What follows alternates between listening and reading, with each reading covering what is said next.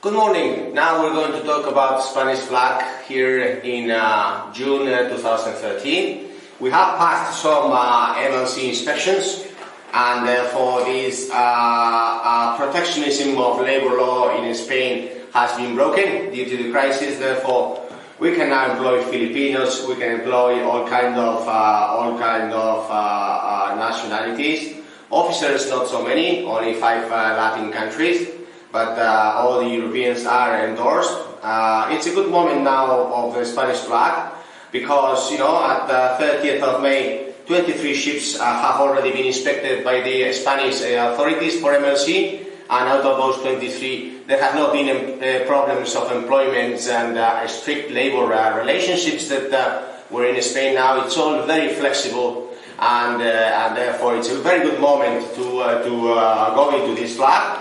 Unfortunately, since uh, now it's only uh, 131 ships in uh, in Spanish flag. Uh, before in uh, 2012 was 136. Uh, the maximum was 228 in 95. this decrease mainly has been because of labor relationships, but now it's becoming very, very flexible. It is one of the greatest moments to employ and to put this flag, which is which is in the whitelist. Thank you. Bye.